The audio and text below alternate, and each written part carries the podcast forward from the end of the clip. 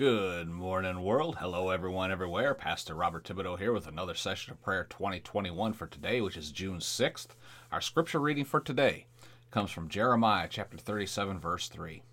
King Zedekiah, however, sent Jehucal, son of Shelemiah, with the priest Zephaniah, son of Maaseiah, to Jeremiah the prophet with this message Please pray to the Lord our God for us. Let's go to the Lord with a word of prayer. Heavenly Father, in the name of Jesus, we thank you, you are a God that hears prayer.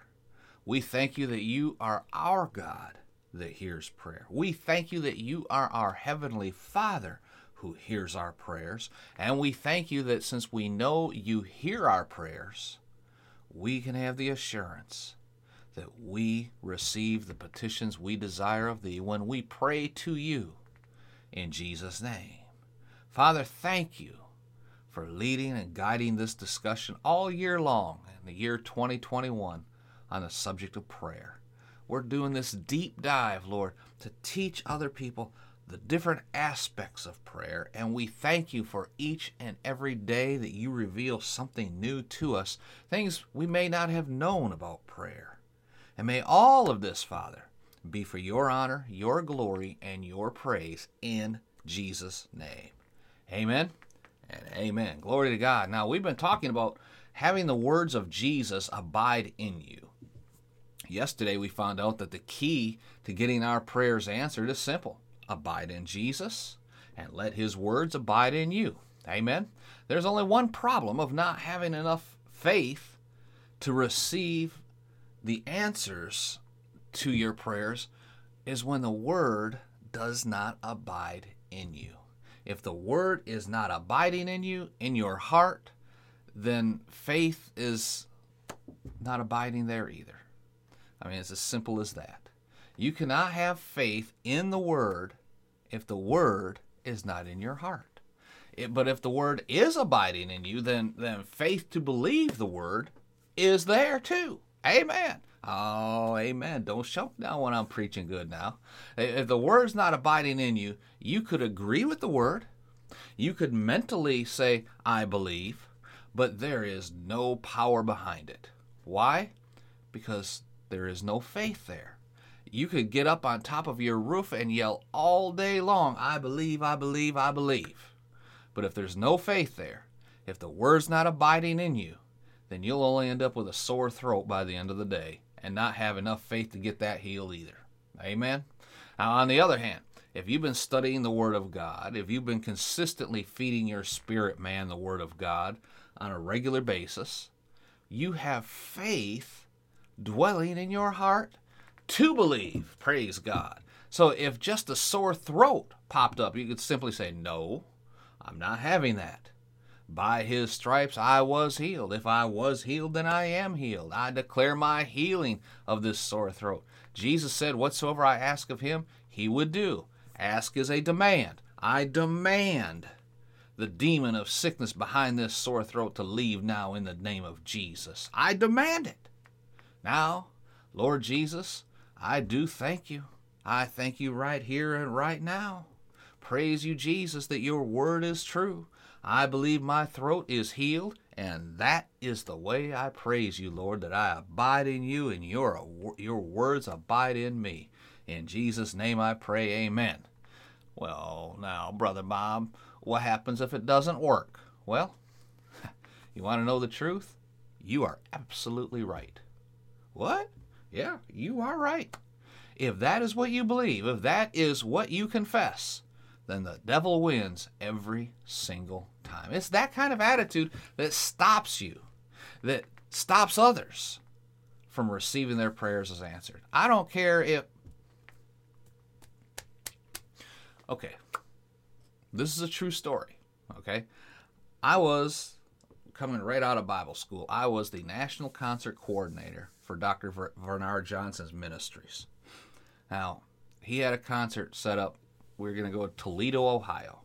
And that's only about 90 minutes or so from my home in Michigan. So I went a couple days early and, and you know, spent some time with my father and, you know, just to visit time with the family.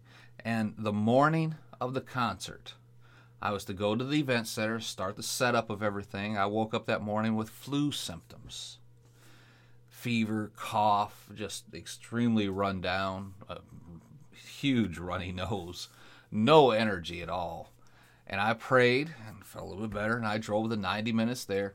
I worked all day coordinating the load in and the setup. My day started at my dad's house at about 6 a.m. I arrived at the convention center at 10 a.m.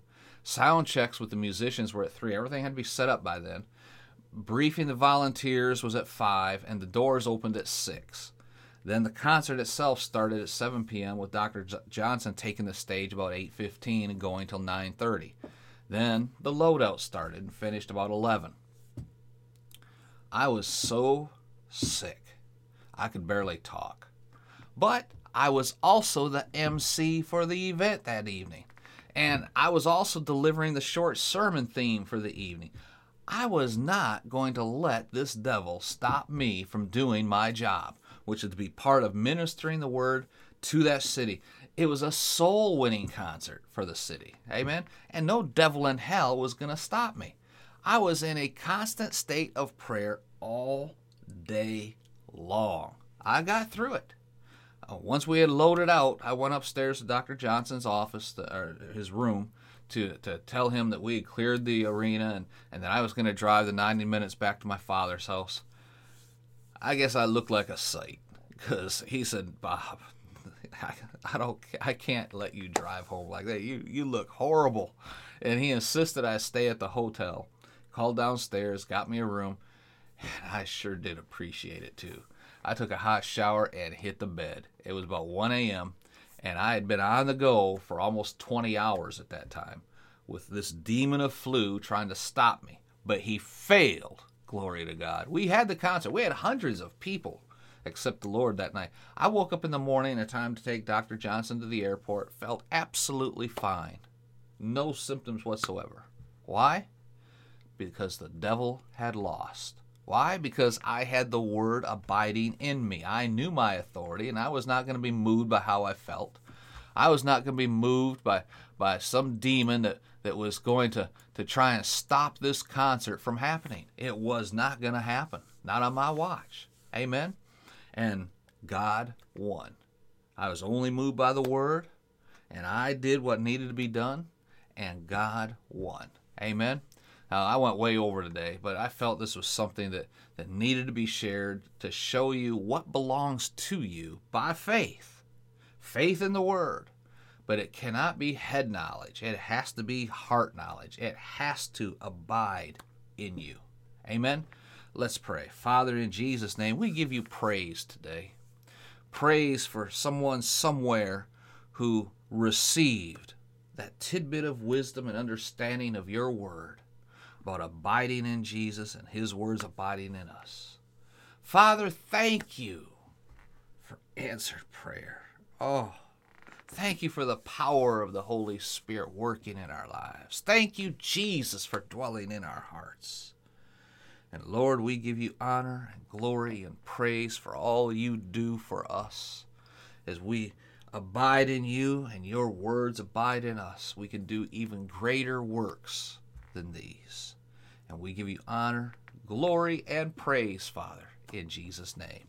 Amen and amen. All right, folks, go ahead and leave a comment down below. If you have time, jump over to iTunes, leave a comment. If you're thinking of starting a Christian podcast, go over to podcastforchrist.com and download that free resource right there, how to start a Christian or how to launch a Christian podcast. It's free for the taking right there. Till next time, it's Pastor Bob reminding you again for 1 Thessalonians 5 17, the Living Bible, to always keep on praying. Be blessed, folks. Talk to you tomorrow.